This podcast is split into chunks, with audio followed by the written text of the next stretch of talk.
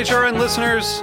As we celebrate our 15th year, we are deepening our commitment to giving voice to the next generation of food systems storytellers, and we need your help. Our internship and fellowship programs help activate new possibilities for underrepresented and underestimated young people through experiential journalism, audio engineering, and production training.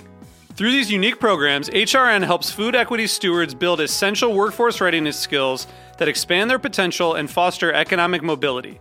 Please consider supporting these critical programs.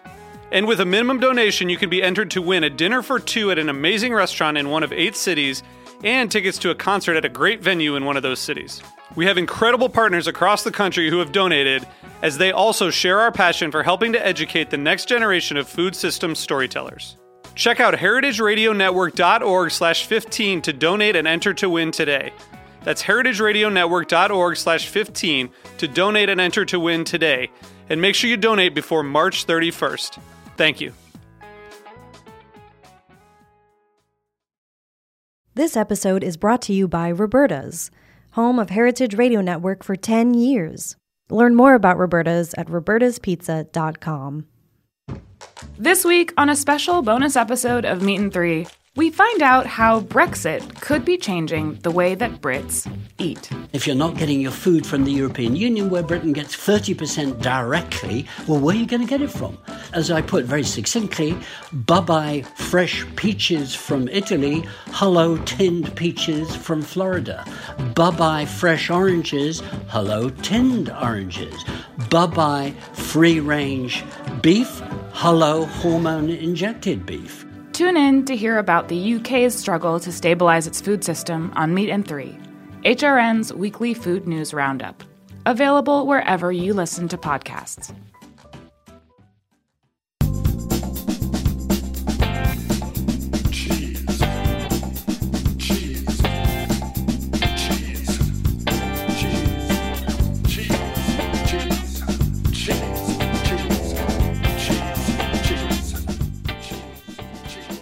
Hello, this is Diane Stemple on Cutting the Curd on Heritage Radio Network. And this month I have the pleasure of interviewing Kate Johnson, author of Tiny Goat Big Cheese. Hello, Kate. Hi, Diane. Nice to talk to you. Yes, very nice to talk to you. And you're in Hawaii. I am. I know it's a rough life as It- a cheese making instructor. It is. I feel really sorry for you because it is a totally gray, awful day in New York. Uh, I mean, I guess it's not snowing, but it's, yeah. you know, pretty dark and gloomy. Yes. Well, back home where I live most of the year in Colorado, it is very snowy, so I'm extra happy not to be there at the moment. Okay. So it was such a pleasure reading your book. Uh, oh, thanks. As I was preparing my interview questions, I realized you had divided the book into three parts yearning, learning, and earning. Did you do that at first or at the end? Well, it's really ironic because it came to me at the end that I had these three logical sections. And then when I figured out that those great r- rhyming words perfectly fit it, I was pretty delighted. Yes, I was pretty amazed also when I saw it. And I hadn't put it that way in my head, but it makes total sense for the book. Yeah, yeah. Well, I, I'm glad that you felt that way because I was pretty delighted when I when I made that little realization, and it really did just kind of happen out of the blue. I was like, "Oh, these three sections would work great." Okay. So, anyway, this is the story of Kate Johnson deciding with her husband and two girls to move from Boulder and start possibly living on a farm. That's right. We were we had we'd moved around Boulder County a bit, so we had lived in Boulder and then in Louisville and then in Superior, all little suburbs of the Boulder Denver area. Mm-hmm. Um, and so then we moved out to the country, and it was it was quite a change, but it was sort of a dream come true. Okay. Now, when did you realize you had correctly picked the right husband who would listen to your dreams?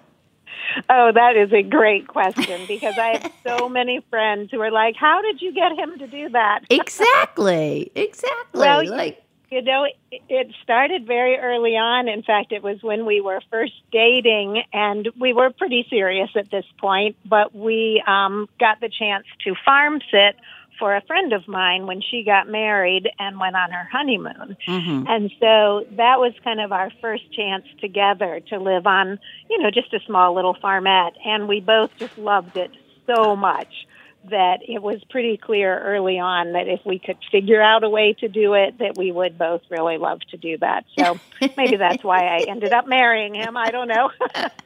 Well, it was a smart decision. So let's discuss first what went into the yearning part. Well, you know, it's kind of funny because although the book is called Tiny Goat, Big Cheese, and the goats did eventually become a very big part of my story, the yearning really started with horses. hmm And I often joke that it really started with uh, an event that most people might think would be negative, which is when I was seven years old, I fell off a horse. hmm and you wouldn't think that would start you yearning for having a horse or living in the country, but uh, somehow it did. I I fell off this horse on a public trail ride, and rather than being scared by it, I became completely enamored with the horse because she stopped and waited for me when I fell off, and I just And it didn't hurt? And it no, didn't it hurt? didn't hurt. Okay. It didn't. I just fell into a bush and I was fine. And um, but I remember that very clearly as being the beginning of just this powerful yearning to be out out in the country and mostly riding horses, but the mm-hmm. countryside and mm-hmm. all of that. Just from as a very young child, mm-hmm. just you know, we lived in the city, and I would just look out the window on highway drives and just yearn for being out in the country. So that's really where it started. Now, also, um, Belle is a very important character in the book. yes. Now, can you tell me our- a little about about her, meeting her? Yes. Well, um, I was lucky enough to have my own horse as a teenager and young adult. And then that horse died suddenly. And it was at a time it didn't make any sense to get another horse. And so I went for almost 20 years without having horses in my life. Oh And then no, that's a long time. It is a long time. And, um, you know, I wrote a little here and there. But then I had these two precious daughters. And when they started to get, ironically, to about that seven year age mark, um, the oldest one started asking to ride horses. And so that's where Miss Belle enters the story. And she was a lease horse. We um, actually leased her for my daughter. And then we ended up And getting when her as did our you live um, in Boulder still when you leased Yeah, her? we were actually at that time we were living in Superior, which is right outside of Boulder. So Mm-hmm. Okay. yeah, we were we were living in a subdivision, Mm-hmm. and and she was on a farm in in near Boulder, Mm-hmm. and we just leased her and got to ride her. You know, a few times a week. Mm-hmm. And that was really where Belle enters the story. And boy, did she become a powerful presence in our lives. yes. Now, wasn't she pretty old when you met her? she was. In fact, I remember the first day we went to look at her, and she was, oh my goodness, I think she was 19 years old already at that point. And and kind of raggedy, right? And pretty raggedy and, you know, really, really lazy. Like, it was hard to get her to move at all. Um, but you know, she was gentle and she was sweet, and we were just beginning, and I, the price was right, and it wasn't a long term commitment. So I was like, well, let's give it a try and see how it goes. Mm-hmm. And we learned that it just took, you know, understanding this mare to um, have her be like just the best, the best horse. But yeah, she was pretty old at that time. But um, as as you know from reading the book, she got a lot older. yes. Now, now, can you tell? Do you think all horses that you take and love are going to grow into Belle, or do you think Belle was Oh, no. special? No, in fact, in in the story of my childhood, I talk about that first horse I had and the mistake I made of thinking that if you just love them enough, they'll be they'll, They'll be, be kind and sweet. yeah, and instead he became dangerous. He was, uh, you know, he needed a lot more discipline than I was giving him. um, so, but I do think all animals, and I mean all living things, do certainly respond to love and to, you know, respect. I Mhm, think is mhm. even more important than Mhm, love. Mhm. Um, and and Belle was definitely no exception to that. And some of it is just understanding where they're coming from. Mhm. We used to always joke that Belle's favorite speed was whoa. well, and so- and your daughter learned whoa early, and Belle responded. Yes, and that made her a wonderful child's horse because you know you didn't get in too much trouble with her because once she started getting frustrated or didn't know what you wanted, she just stopped. Uh huh. Uh huh. Now, another thing you did early in the book was you visited Haystack Mountain.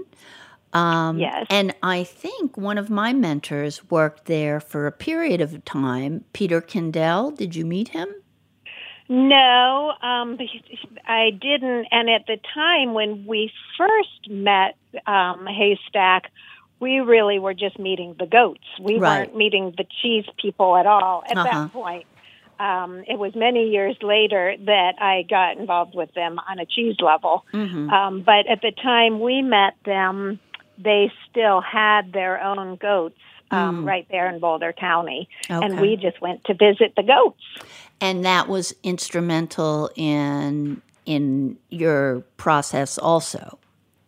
Definitely, because I saw, you know, my kids, I think the daughters were three and six at that point, Mm-hmm. and just seeing them out in the country and feeding little bits of grass to these cute little baby goats, oh, it just made me yearn even more to to give them that childhood I had always wanted. Uh huh. Now, do you think they totally love that you've given them their childhood?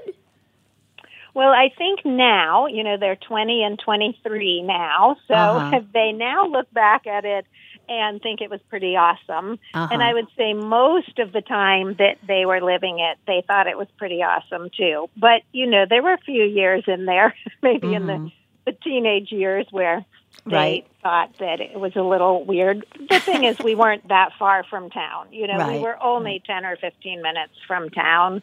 Um, but I think now they would say that was a pretty ideal upbringing. Mm-hmm. So, what do you do first to make money on the farm?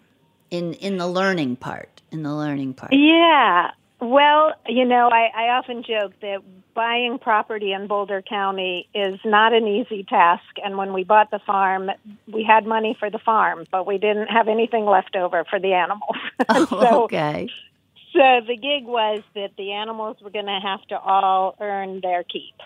And so, obviously, since the first thing I knew about was horses, um, Belle Belle was ended up moving to the farm with us, Mm-hmm. and she became a lesson horse at the ripe old age of 21 or 22.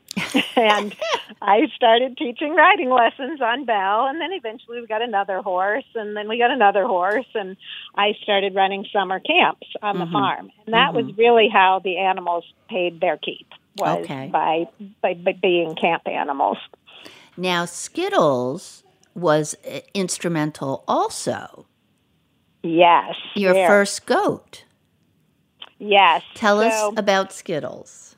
Yeah, well, Skittles was the the way the whole goat thing came about. You would think it would it would have been immediate after that haystack visit, but we started with the horses, and it because I knew horses. I didn't Mhm. really know anything about goats at that Mhm. time. Mm-hmm. And then one of my students had goats, and they invite my writing students, and and her mom invited us over to baby to bottle feed the baby goats Mm-hmm. and you know that was just the beginning of the whole goat saga. so we decided. I often say, you know, you don't bottle feed a baby goat and think you're not getting goats if you live on a farm. Why? Because you fall in love? Oh my gosh, they're the cutest creatures you've ever seen. Yes. So we decided we would try our hand at goats, but I didn't know much about goats. And so did some research and recruited this friend of mine who had introduced us to the goats to teach us and become our goat mentor. Mm-hmm. And so we decided we would start with I wanted to start with a small goat because my kids were small. Mm-hmm. And so, but we liked Nubians because they have those long, floppy ears, which mm-hmm. is such a great reason, right? to get that. well, they're cute. they are cute, yes. Um, so we found this small Nubian, and that was Skittles. Mm-hmm. And we figured we would breed her to a Nigerian dwarf, and then we would have what are known as mini Nubians. Mm, and okay. so that's how Skittles enters the picture, and that's why these initial goats were kind of tiny. Okay. So, but Skittles doesn't cooperate um, by getting pregnant very quickly. No, it took her a little while, so we had to wait and wait and wait. Mm-hmm. And part of the problem was that the buck was smaller than her. oh. so you can you oh, can did you switch? The, did you switch the mechanics of that? oh, okay. Yeah, so oh, because you wanted the the small babies. Exactly. Oh, so it oh, took okay. a few tries. Did you did you have to change husbands? For her, yes. For her. Yes, although at this time we didn't have her yet. She was still at the farm we bought her from. So they were doing the breeding. Right. And they right. just had to switch partners, yeah. Oh, okay. Okay. So um, But finally she she was bred and then we got to go go and get her. Okay, so we have to take a break. We'll be back soon with Kate Johnson and more uh, goats and cheese.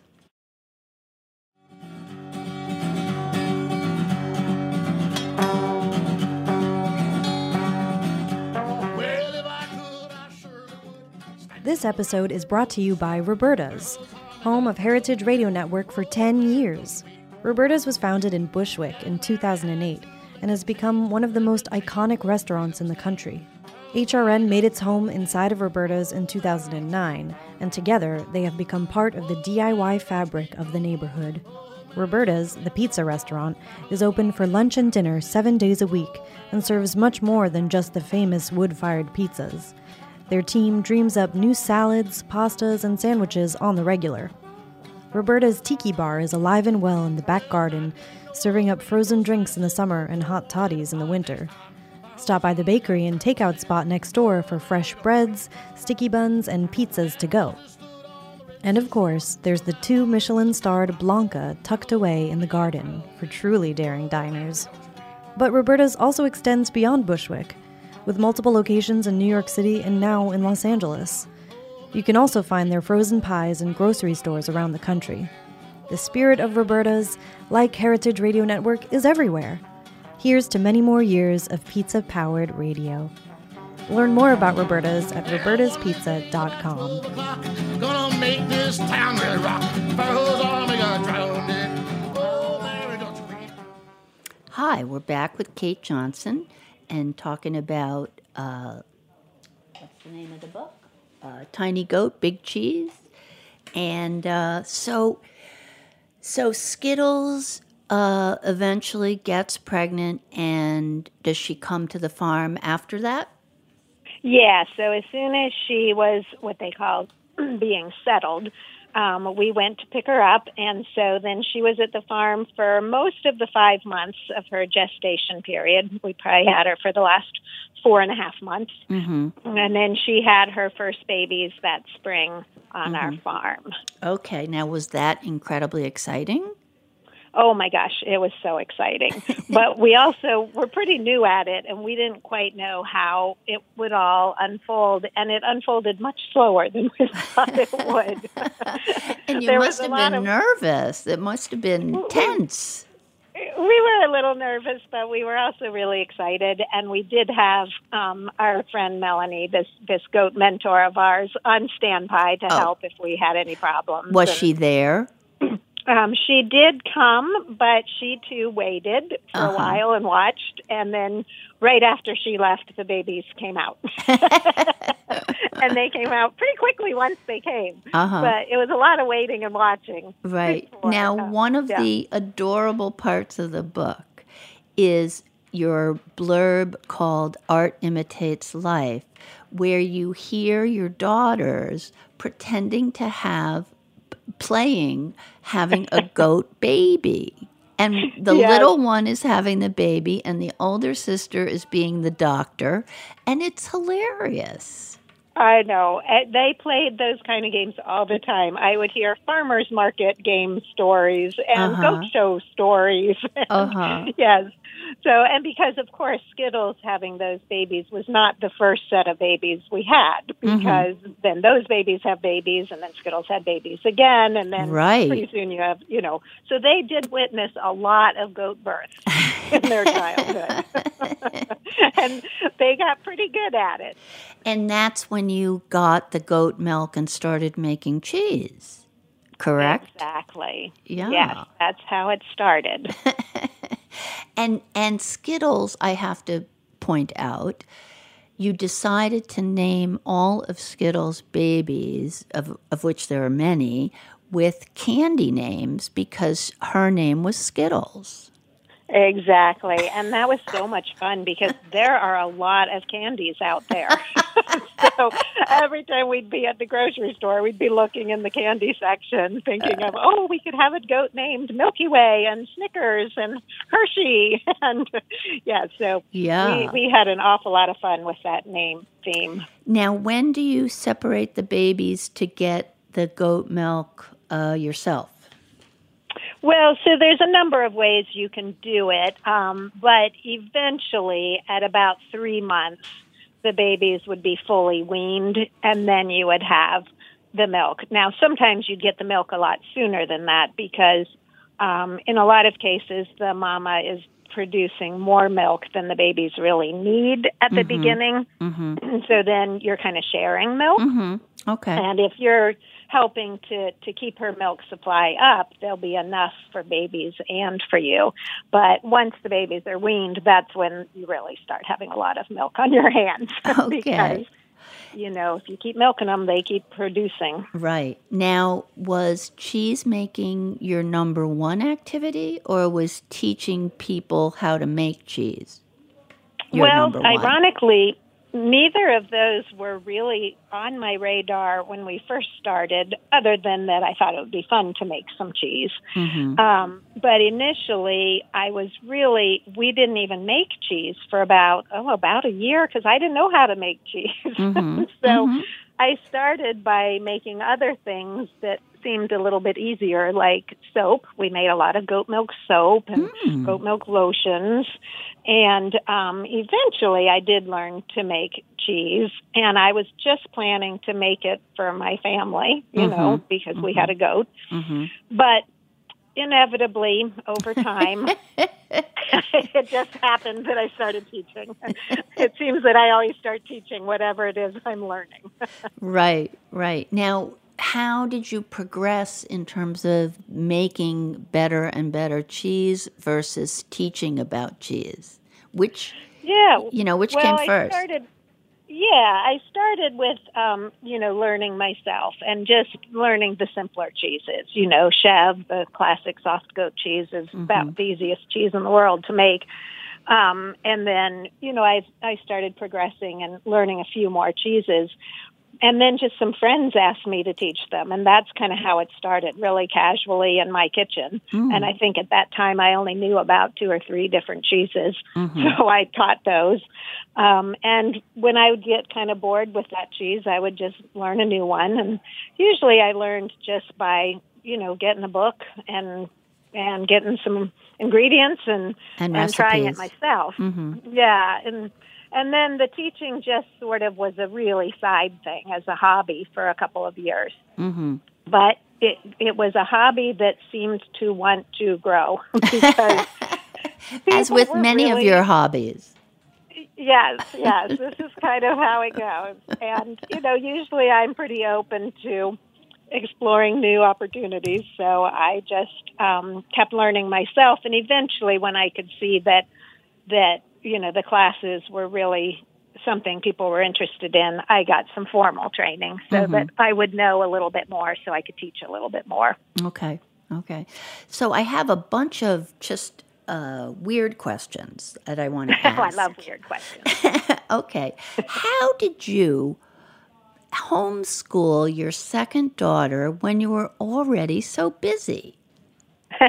well, I often say she homeschooled herself because Is that allowed? It, well, yeah, there's a lot of flexibility, and especially at that point, she was in high school by then. So I don't know if any of you have ever had teenage daughters. There's not a whole lot of leading that you're doing at that point.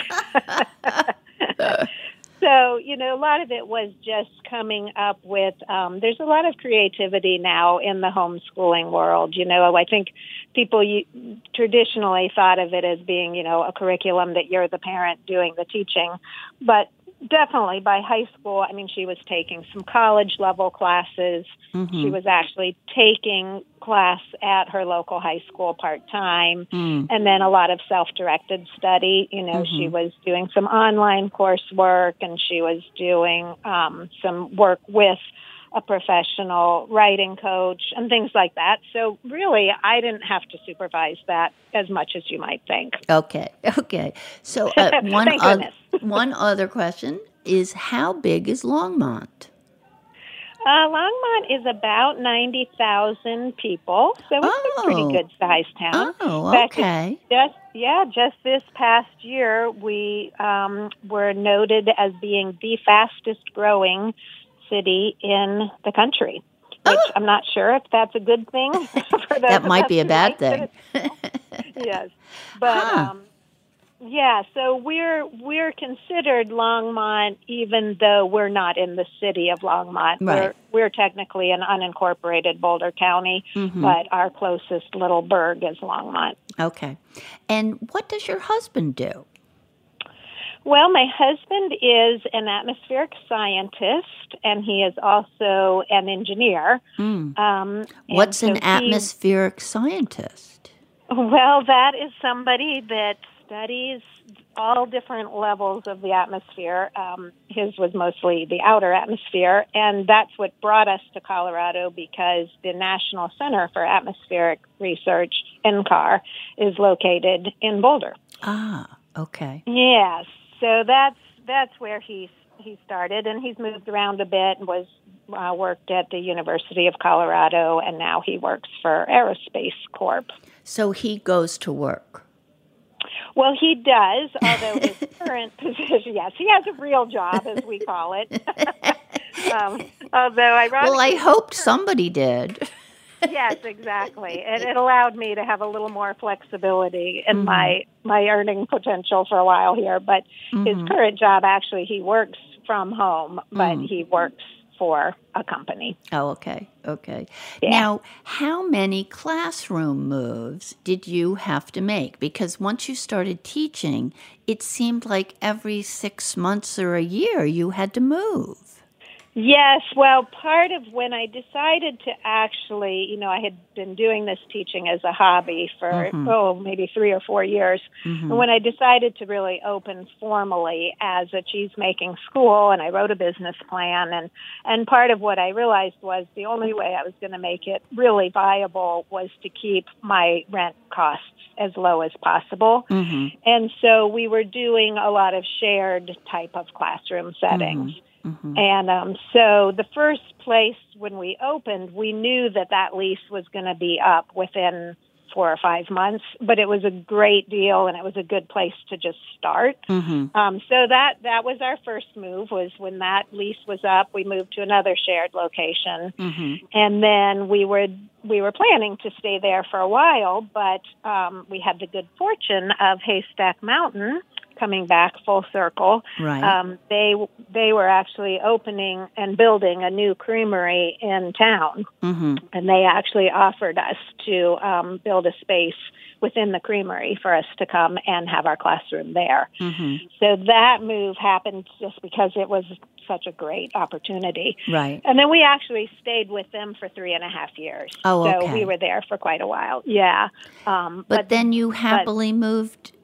Did you, is, at that point, did you move to your house? Well, so there was a little interim um, awkwardness with that move.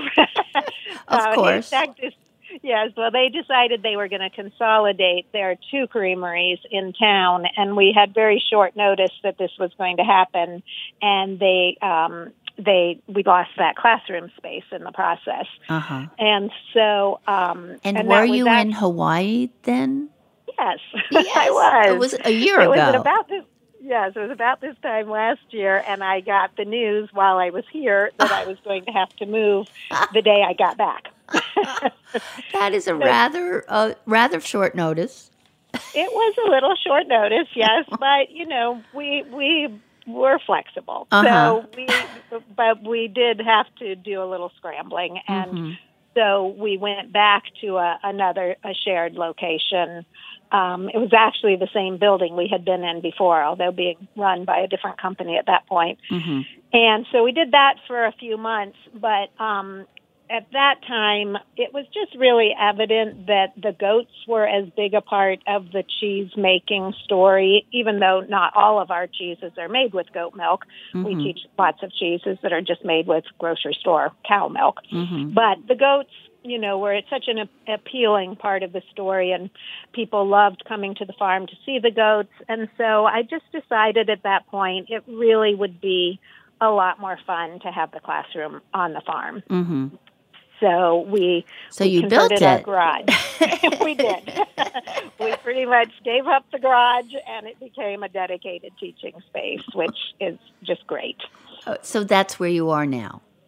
Yes, so that's our, our home location now. But of course, then I travel a bit. So right now I'm in Hawaii, getting ready to make um, to run two big cheese making retreats here, um, and those will be taught in what we've done is rented some um, like Airbnb type of big fancy houses, and, and then we'll hold the classes at the at the houses. Now, is that affiliated with a Hawaiian cheesemaker, or are you just there because everyone wants to go there? Or Yeah, so a little bit of both. I mean, I I set up the retreat and mm-hmm. I've done, you know, all of the marketing for it, but mm-hmm.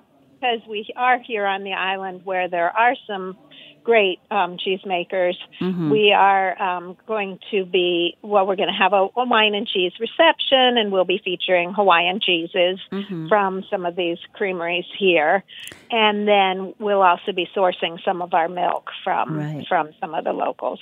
I don't think I've ever tasted Hawaiian cheese. Yeah, you know, it's it's a lot like everybody's cheese, but maybe you get a little bit of the terroir. In Uh-huh. the, you know, I often say you, you you can pick up sometimes a little more of the salt air here, Uh-huh. and and of course some of the flavor options, and that's a big part of what will make this retreat really fun. Is it's going to be you know traditional recipes, but where we're doing some really fun flavorings with local Ah, um, like uh, what? products. Oh, I've been having so much fun going to all these little farmers markets and, and gift shops. So, for instance, when we do burrata at home, which is, of course, mozzarella filled with something creamy on the mm-hmm. inside, mm-hmm. we top it with a nice herb salt and olive oils. But mm-hmm. here, we're going to top it with uh, smoked lava salt and macadamia nut oil. Mm. Oh, that sounds So you know we're we're just doing kind of a Hawaiian twist Right, to all of our right. recipes. Yeah. Okay. Oh, so macadamia nuts. That they're big in Hawaii. Oh yes. Yes. So, um, now ha- do you have employees now? So I do have a couple of um, instructors that work with me or Mm-hmm. for me, or I always say with me because they're really more more partners than anything. And they're Um, so they're- friends. Yes, usually. they're friends. So these these usually start as students. So Mm-hmm. people who I met coming up through the the ranks as as students, and then um, both these gals just um, impressed me with their enthusiasm and Mm-hmm. their you know uh, commitment and hard work. And so eventually, when they knew as much as I did, or sometimes more, they I asked them to join me. So they're actually running the show back home. So I have two um, two instructors back in Colorado. Um, and I'm actually just getting ready to bring on a third instructor and maybe even an administrative assistant, which I'm really excited about. that one. would be nice. yes, I'm, I'm finding I'm spread a little bit thin right now. Yes. I'm trying to do it all myself. so, what are your favorite cheeses to make? Oh, you know, I get asked that question a lot, and I, I often will say, well, it depends. It depends Okay. on how much time I have. Okay. When I'm when I'm too busy to make cheese, but I have a lot of goat milk on my hands, I make Chèvre Mm-hmm. because Chèvre is just so easy, and it's so versatile, and it freezes well, and um, it, it's it's just always one of my favorite cheeses anyhow. So you can never have too much Chèvre on hand. Um, but some of the more fun cheeses to make, um, I really love making a real cheddar, you know, with the full cheddaring process because it's just it, it's neat, you know. and then I would say my other cheese that I really enjoy are the bloomy rinds, like the brie and camembert, Mm-hmm. um, because they're so they're so variable and they're fickle and fun and. Um, You never you know how really- exactly they'll turn out. yeah, they they they kind of have a little mind of their own, and um, um, and you have to do a little babysitting, but they're basically pretty easy. Mm-hmm. Um, Do you make Um, them and with cow's just- milk?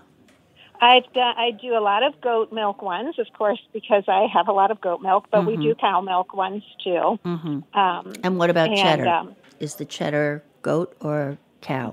Cheddar, we do both. In fact, I kind of have a signature cheddar that I do in my classes. It's a tricolor cheddar. Mm. So we take a good quality cow milk, and in one batch, we leave it its natural creamy yellow color. And then one batch, we add the annatto to make it more your traditional orange cheddar.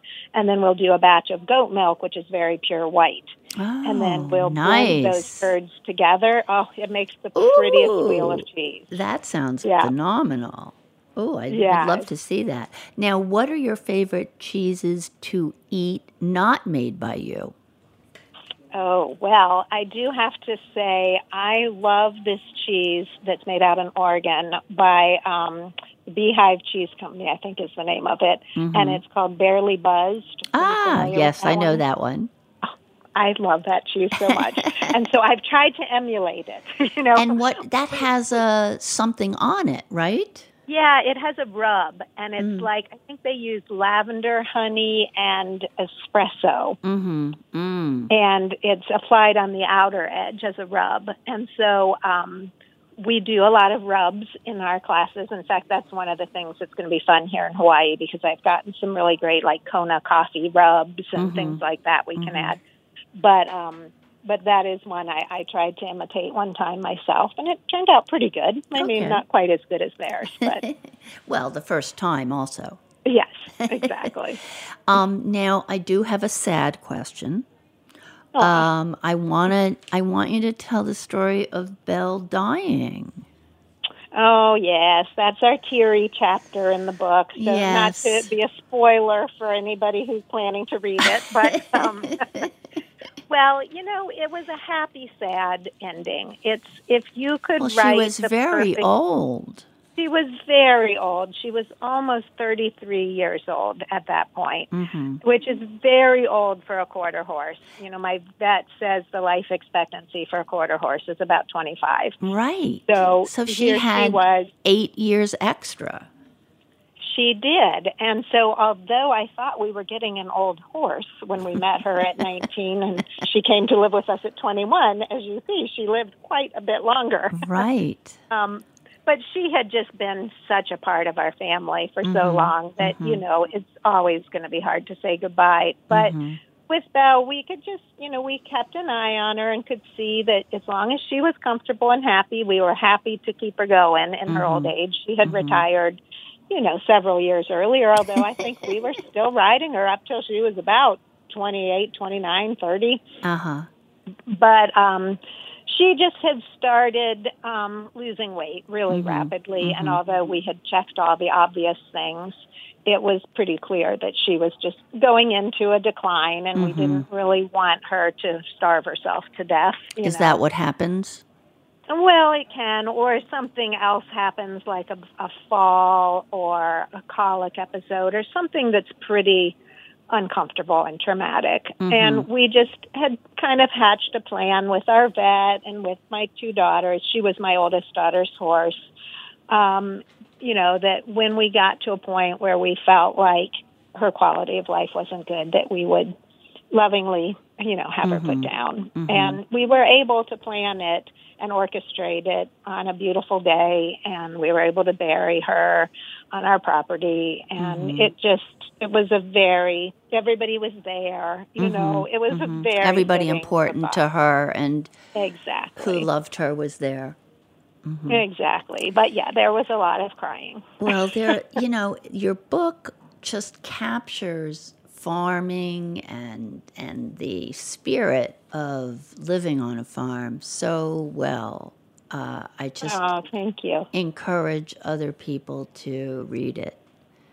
Um, you know, I think one of the things about farm life that's been great for my kids and for me too mm-hmm. is you do really get an appreciation for the circle of life. Mm-hmm. It's there's mm-hmm. births and there's deaths and it's all normal, right? It's part of of the life cycle, but you see it a lot more when you have a lot of animals. Yes. and um and I think you know it doesn't ever necessarily make it easier but you start to see the beauty in both. And I also feel like as you know the the keepers of these wonderful animals it's sort of our job to usher them in with love and respect and, And usher, them, out. Yeah. as yeah. as best we mm-hmm. can mm-hmm. with that same love and respect and and mm-hmm. sense of ease you know Well, thank you very much. Uh, it's been a, a delight to talk to you and get to know you a bit. And uh, I want to thank you for writing this book, Tiny Goat and Big Cheese. Well, thank you. And thank you so much for taking the time to read it and talk to me about it. Thanks. Cutting the Curd is powered by Simplecast. Thanks for listening to Heritage Radio Network, food radio supported by you. For our freshest content, subscribe to our newsletter. Enter your email at the bottom of our website, heritageradionetwork.org. Connect with us on Instagram and Twitter at heritage underscore radio. You can also find us at facebook.com slash heritage radio network. Heritage Radio Network is a nonprofit organization driving conversations to make the world a better, fairer, more delicious place. And we couldn't do it without support from listeners like you. Want to be a part of the food world's most innovative community? Subscribe to the shows you like, tell your friends, and please join the HRN family by becoming a member. Just click on the beating heart at the top right of our homepage. Thanks for listening.